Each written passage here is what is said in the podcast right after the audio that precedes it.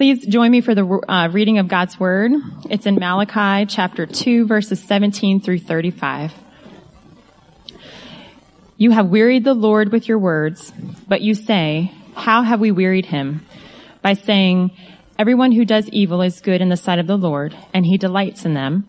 Or by asking, where is the justice of God? Or where is the God of justice? Behold, I send my messenger, and he will prepare the way before me. And the Lord whom you seek will suddenly come to his temple. And the messenger of the covenant in whom you delight, behold, he is coming, says the Lord of hosts. But who can endure the day of his coming?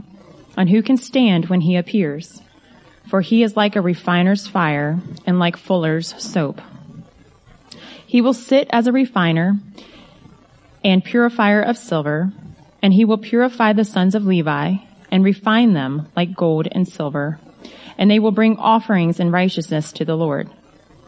Then the offering of Judah and Jerusalem will be pleasing to the Lord, as in the days of old and as in former years. Then I will draw near to you for judgment. I will be a swift witness against the sorcerers, against the adulterers, against those who swear falsely, against those who oppress the hired worker in his wages, the widow and the fatherless, against those who thrust aside the sojourner and do not fear me, says the Lord of hosts. This is God's word.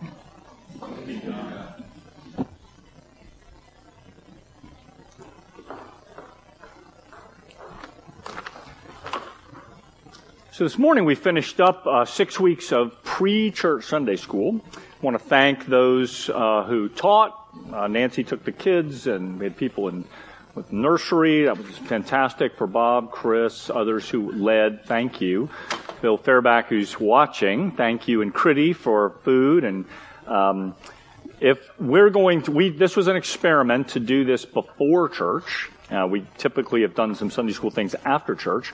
We're going to be taking a poll over the next few weeks. You're going to get something. We'd like to know if you participated, how you liked it, um, because we'd like to do something uh, in the new year, but we're trying to figure out when and how. So just be aware. We'd love some feedback on that. And do remember that next week we're going to do a baptism right after the service. He's uh, he's here prepping. Matthew's here prepping for the baptism for next week. We're going to be going to a pool about 300 yards that away. So you can either take a car down or walk. It'll be at the end of the service. We'll just, as a church, go down. The service will end there. So prep yourself for that. It'll be exciting.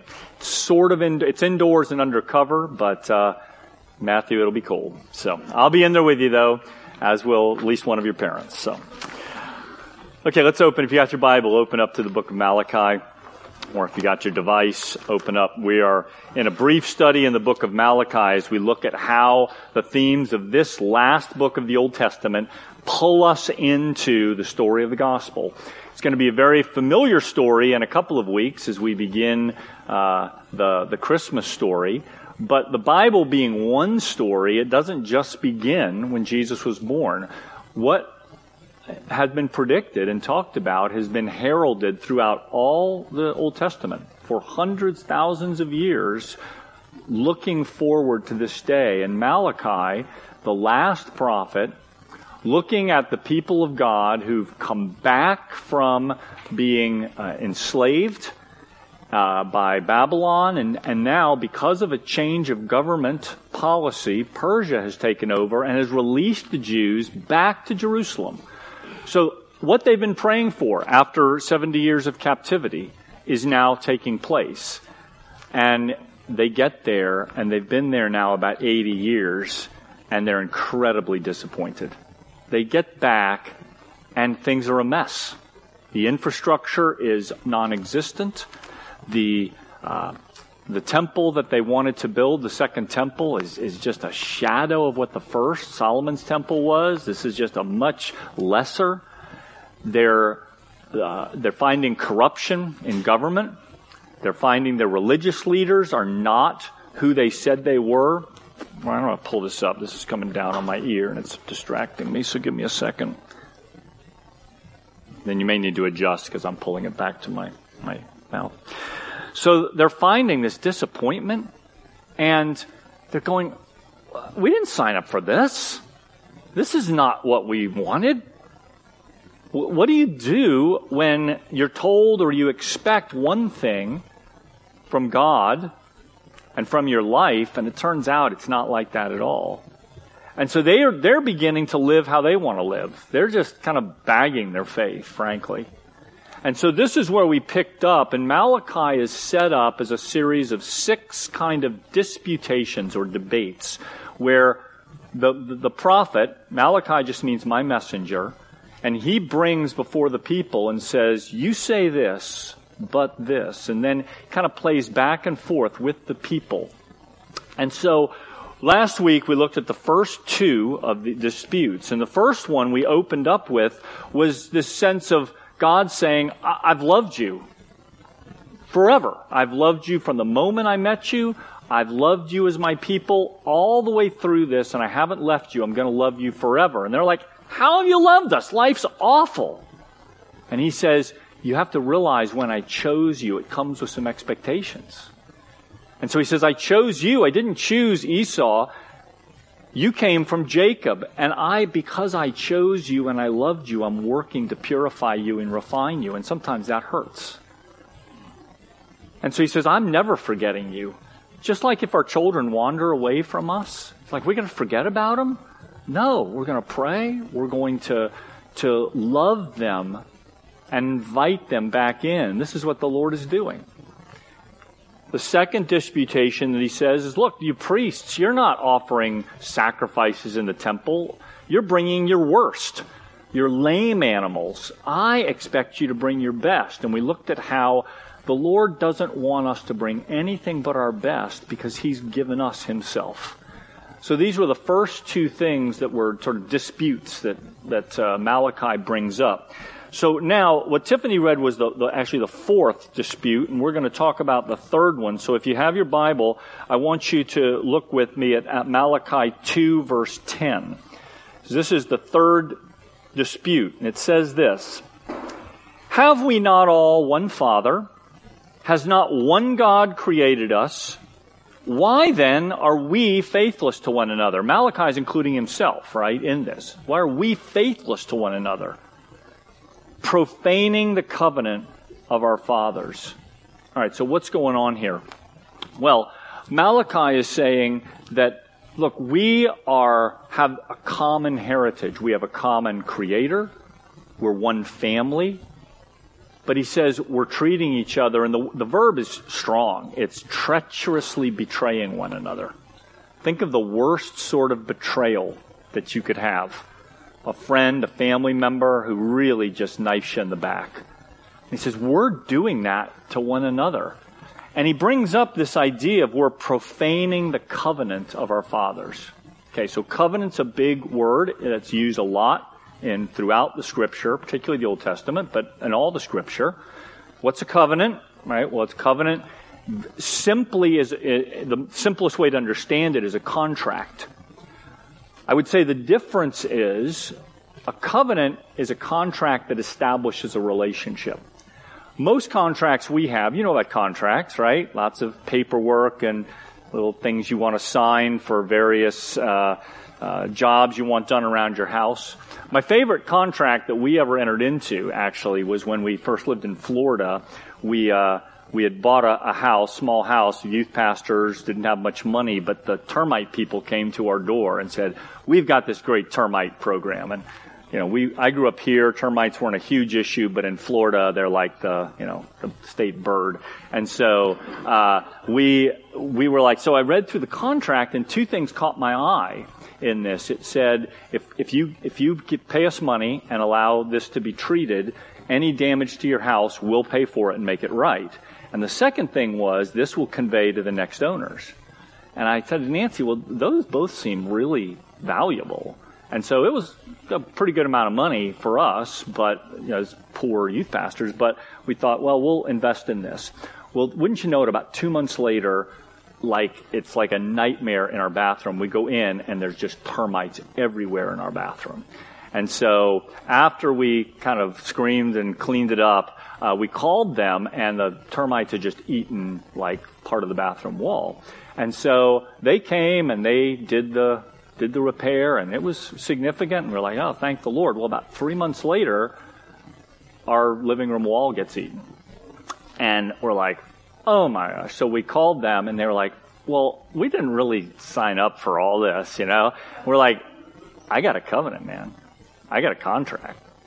Like, all right, all right. So they came out. They treated again better. They fixed it. By this point, our money, you know, they spent a lot more money than we had and given them that. And uh, about six years later, when we were moving away, we uh, contacted them and said, We've sold the house. And they're like, Oh, we've done away with that part of the contract. We no longer do that. I said, Oh, no, you didn't. I have your signature and my signature and my blood. Well, it's my money, but it might as well have been my blood. I gave to you, and my my father's a lawyer. My father-in-law is a lawyer. You're going to honor this contract. This is a this is a covenant. About three years later, I learned they were out of business, and I like to think I had a hand in that. but it was valuable because we sold it with the contract that you're covered. The covenant of God is written in blood, and it can't be undone. But if you're not under the covenant, right? If you haven't, you come under the covenant in the New Testament by faith. In the Old Testament, it was by being Jewish. Right? That's how you came under the covenant. But you walked in faithfulness to the covenant by obeying the law. The Mosaic covenant is what's called conditional. Do this and live, disobey and die. But we all understand those kind of covenants, right? Because those are the kind of covenants we live under, right? If you do this, the company will do this, and, and whatever. But God also has covenants that are non un, unconditional. Most famous, probably the Abrahamic covenant. He just says, Abraham, come outside with me. Look at the stars. I'm going to bless you. I'm going to bless your offspring. As a matter of fact, the whole world's going to be blessed through you. What did Abraham do to deserve that? Nothing. Not a thing. He had to do something in response to it. What? Just believe it. I say just believe it, right? The unconditional contract of Jesus Christ to change your life is exactly that. He says, Come outside with me, my sons, my daughters. Here's what life can be. Here's the freedom that I offer to you. Here's every sin forgiven. You have to believe it. You have to put your faith in it. For the people to whom Malachi was writing, he says they're under a covenant where they needed to walk according to the best of their ability the statutes that they were given. They didn't have to be perfect. There was a sacrifice for sin made for them, but they had to believe it. They had to offer, they had to walk in it. And they weren't. It says they're betraying each other with treachery. And he says, and, he, and interestingly enough, the example he gives of the breaking of the covenant is let's let's read together uh, in verse 11. It says, "Judah has been faithless, and abomination has been committed in Israel and in Jerusalem." What abomination? Says, what, what, what, what is this? For Judah has profaned the sanctuary of the Lord. That's priest talk, which he loves and he's married the daughter of a foreign god. And then he goes through in verses 12 through 15, and he talks about the way that they'd gotten married, both the priests and other Jewish men had gotten married, and then as they'd entered the land, they'd come back from where they had been exiled, and they saw these foreign women, and they thought, that's what I want. I don't want the one I'm married to now, you know, the one human institution that's looked at as a covenant, right, is in, in, the major one is marriage. That it's not just a contract, it's not just a promise, it's a sealing of a relationship. God says, What, what I've joined together, don't let anyone put asunder. You, you, you keep it.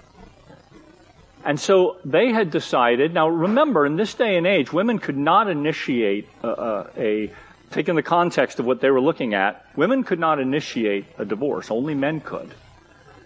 And so basically they were just casting aside their wives.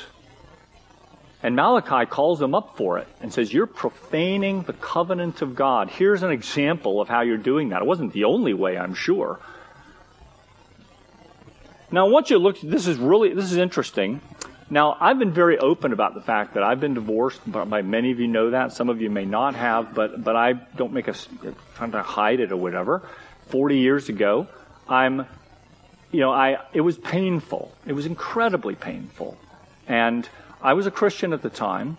And Malachi two sixteen in the King James version reads, "God hates divorce." And I grew up in sort of reading King James, not because I thought it was the only good translation, was just what was there. And you know, it's a very, it was a very short bus ride for me from God hates divorce to God hates me. And I, I, I felt like, if you know Hester Prynne and Scarlet Letter, I felt like I had a big D on my chest. There were years where I felt like, how could I ever minister? How could I be God's person? Because I don't want to do what God hates, but it, here it's happened read with me in the ESV, which is not a translation that shies away from trying to speak the truth. It's not trying to downplay. But if you look with me at, at uh, uh, Malachi 2:16, here's the way they've translated it. For the man who does not love his wife but divorces her, says the Lord, the God of Israel, that man covers his garment with violence says the Lord. So guard yourself and don't be faithless. I remember thinking, now I know that God hates divorce verses in here somewhere as I was reading. I was like, that's a very different translation. Here's what I want you to do. I'm not going to go through why they translated like that. I spent about two hours this week kind of like, whoa, how did they get that? Uh, for anyone who's interested in this, and you should be because some of you have been divorced and, and you know people. I want you to look at why they did that. I'm going to put that on you. If, if, you know, why did they do that? I'm not saying it's the right translation or whatever, but it's quite different. And so here's, I just want to say some things pastorally. And I'm just, this is not, I'm not going to try to say things doctrinally, but I want to say some things pastorally about this. Is that, uh, I, I do think God hates divorce, but I think he hates it because it always comes with sin somewhere in the equation. It always comes with brokenness. And that rather, you know, sometimes in our society we can celebrate divorce like it's a great thing, and sometimes it's the right thing, but it's never a great thing because it always speaks of deep brokenness and pain. And so in the context of those who've been who violated the covenant of here, the emphasis here, if you read through this, we that's one of the verses people know in Malachi. But the context of this is how they've left the covenant. They've left the promise of God. It's not so much on the divorce. That was an example of what they had done to totally just disregard God's promise and covenant. And so, um, marriage was designed, as Ephesians 5 tells us, it was designed to reflect the new covenant. It says, Paul's saying, Christ and his church, man, male and female, man and woman, husband and wife, I can't even tell the difference between the two. They're so interlocked. Because the promise of how God loves his people was to be modeled by the covenant of a man loving his wife, and that the way the church submits to Christ was to be modeled by the way the wife submits to her husband. This was supposed to be a covenant picture. And that's not just Paul's, this, this goes back to what we're reading now. And so I think God weeps for the brokenness of the covenant. The other thing I want to say is that um, there are valid scriptural reasons for divorce. And sometimes when we have a blanket statement like God hates divorce, it's like, sometimes that is really the best alternative. And I'm not, this is not a, a, sermon on divorce per se, but there are places where it is the, it is the right thing because of the brokenness that has happened. And so we should come at this. I want us to come at this if you've, I'm not advocating divorce. I don't think, oh, I'm so glad this all happened, but I think God's heart is for broken people and to restore what, what's been ripped away by sin. And the covenant and the promise is full in force. And so his covenant promise to us is for those of us who've been divorced, you know, God was like uh, present with me in a way that I could never have known. Um, because, you know, when Nancy, like Nancy is a partner to me now, I saw the Lord coming close to me. And I'm grateful that He doesn't just leave me and say, well, you're divorced. That, that was it. That's, you're done. Can't really, you know, you're relegated to second class citizenship. With some sins, that being one, it can feel like that sometimes. And so as we advocate for righteousness, as, as I counsel people, as we talk to people, we're not trying to make anything easy for people to be divorced. That's just not God's posture. But we need to come at this with the idea of God's plan and purpose won't be stopped. Uh, more to say. I have more to say on that, and maybe maybe I'll write some things out. But um, that's a, personal thing with me, and, I, and this will tie into this fourth disputation. What Tiffany read for us this morning. Would you read with me the fourth one, which begins at Malachi two seventeen? You have wearied the Lord with your words, but you say, "How have we wearied him?" by saying everyone who does evil is good in the sight of the Lord, and he delights in them. That is, God delights in people doing evil. Or by asking, where is the God of justice? So the fourth dispute that Malachi brings up is that, look, God doesn't do anything about wrongdoers he lets these corrupt leaders and, and, and these husbands who are divorcing their wives for no good reason it was not a valid reason to divorce them. It was just they saw somebody better. He said they, God doesn't do anything about it. And right is wrong and wrong is right. And so what he's impugning is God's character. He's saying, you know, I, I, I hear about the God who is of justice, but I don't see it. And look at Malachi's response chapter 3, verse 1.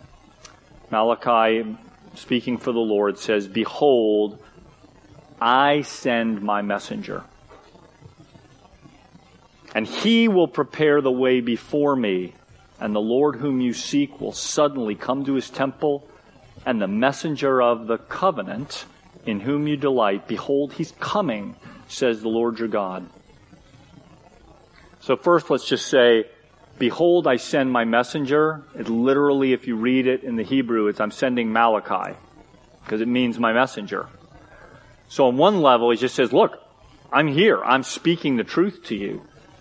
But we also know, remember, we're bringing in what's going to come in this next season of the Bible is that there's a messenger that's going to come, and he's going to come in the power and the spirit of Elijah, which Malachi discusses, and he says, There's somebody coming to set everything right. And so you think there's no God of justice? You think the bad guys always win? You think the criminals get elected into office? You think that? You wait. I'm setting everything right. My messenger is coming.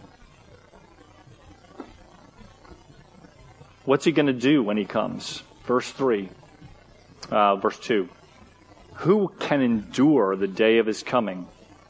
Who can stand when he appears? For he is like a refiner's fire and like fuller's soap. Fuller's soap is just like strong lye soap, like the strongest thing you could use to get a, a stain out of a garment in that day. He will sit as a refiner and purifier of silver. He will purify the sons of Levi and refine them like gold and silver. All right, let's stop just a second. If I say, hey, there's a fire, what's a reaction? It all depends, doesn't it?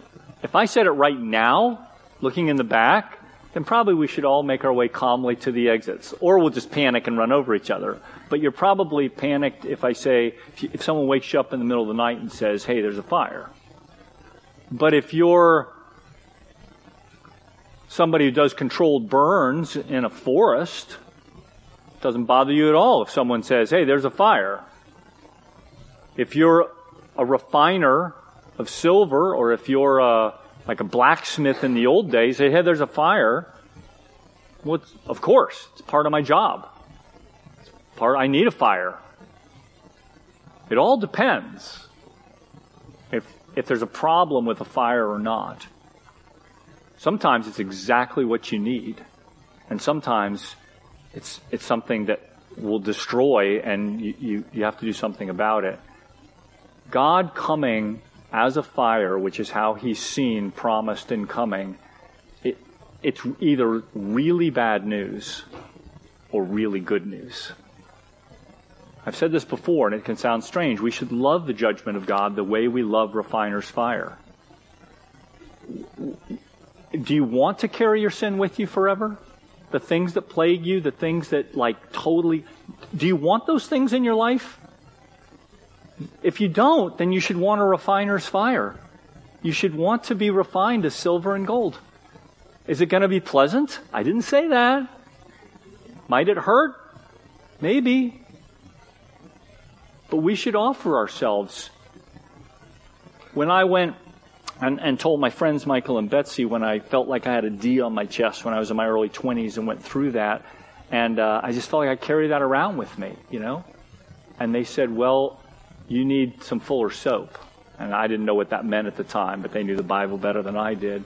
said, it's going to hurt because lye will hurt, but the only thing that's going to wipe away the stain is the loving washing of God.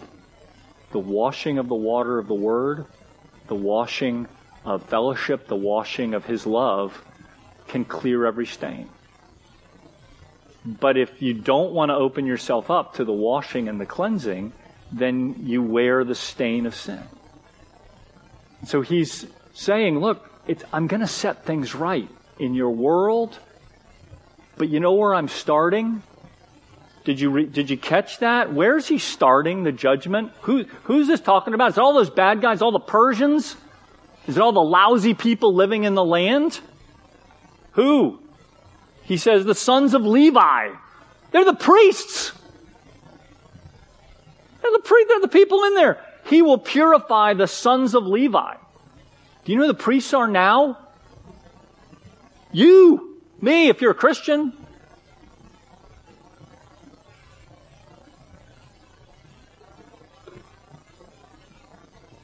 Does judgment begin with the household of God?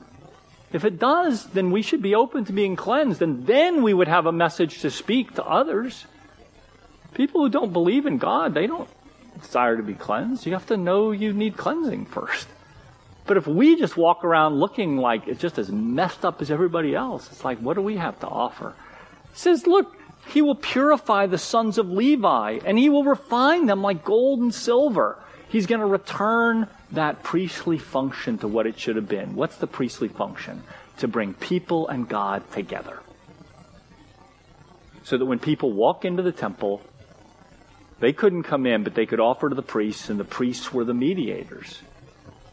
And so now we function to bring people together with God by the word of the gospel.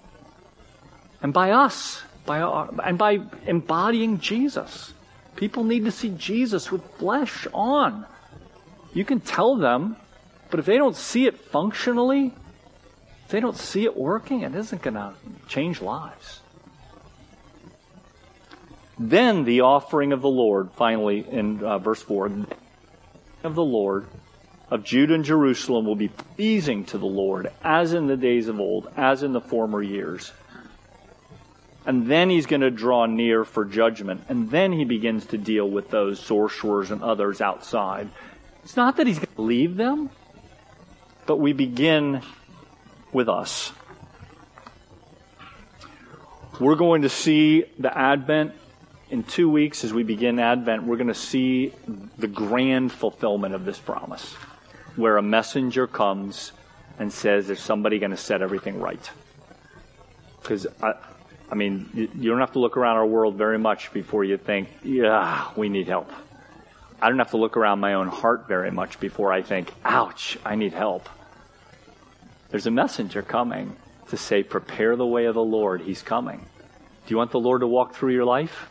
Would you like that? Would you like to know the voice of the Lord? Would you like to know Him? If you do, then say, Messenger of God, fire of God, fuller soap, come, wash me clean. Let's pray together. Lord God, I thank you for your scripture. Lord, I thank you for this congregation's indulgence and, and sort of my story. And um, Lord, as I process this, I pray that uh, as we look at issues of our day, Lord, the need for cleansing, Lord, we look at the painfulness of divorce as a, as a mark of, of people ignoring what you put forth as a covenant. Lord, we pray that we would see you as the one who sets things right, who can change hearts. I thank you for your cleansing power, Lord, that forgives sin. I thank you that you're a God who isn't just passive, uncaring, but that you want to reach into the deepest parts of us in order to change us. Lord, we carry with us the message that our is, which, which is that there is a God who desires to reign, who desires to bring his kingdom to this kingdom. So bring your light to our darkness, Lord. It's in Jesus' name we pray. Amen. Let's stand together as we close in worship.